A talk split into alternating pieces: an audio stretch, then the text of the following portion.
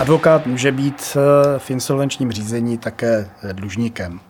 V takovém případě má postavení účastníka eh, řízení a z pohledu advokátního práva se řeší otázka, jestli může nadále poskytovat právní služby svým klientům.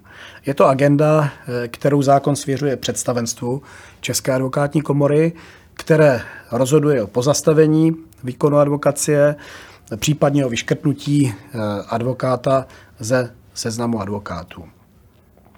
Pokud eh, se na tu otázku chceme podívat eh, v mírném detailu, tak když je zahájeno insolvenční řízení, které se týká tedy advokáta jako dlužníka, tak předně tento advokát má oznamovací povinnost a musí tuto skutečnost oznámit České advokátní komoře.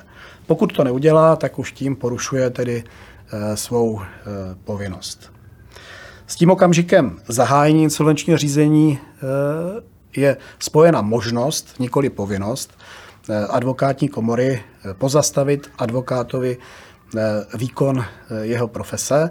Zmíněno pozastavit do doby, než se ukáže, jak bude vlastně ten jeho úpadek řešen.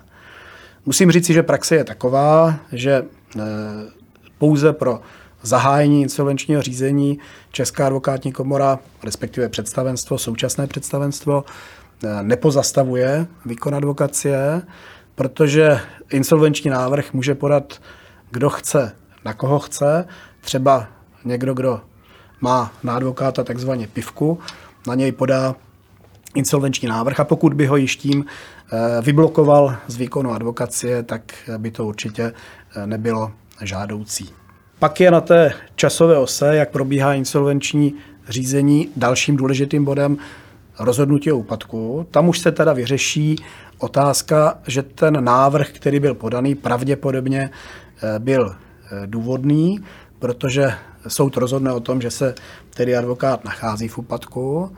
S tímto okamžikem je opět spojena pouze možnost eh, České advokátní komory představenstva pozastavit výkon advokacie. I v těchto případech tedy z pravidla eh, představenstvo eh, činnost advokátovi nepozastavuje. No a naprosto zásadní je potom otázka, jak se vlastně bude úpadek advokáta řešit. To je taková ta finální fáze, kde už musí dojít eh, k vydání určitého rozhodnutí ze strany České advokátní komory, respektive ze strany jejího představenstva. Pokud bude úpadek advokáta řešený konkurzem, tak eh, získává advokát stopku. V okamžiku, kdy je vydáno rozhodnutí o způsobu řešení úpadku eh, konkurzem, tak Česká advokátní komora musí pozastavit výkon advokacie a pokud se stane toto rozhodnutí pravomocné, tak eh, vyškrtává advokáta ze seznamu advokátů. Proč ho nevyškrtne hned při eh, vydání rozhodnutí o konkurzu? No, protože eh, se advokát může ještě odvolat.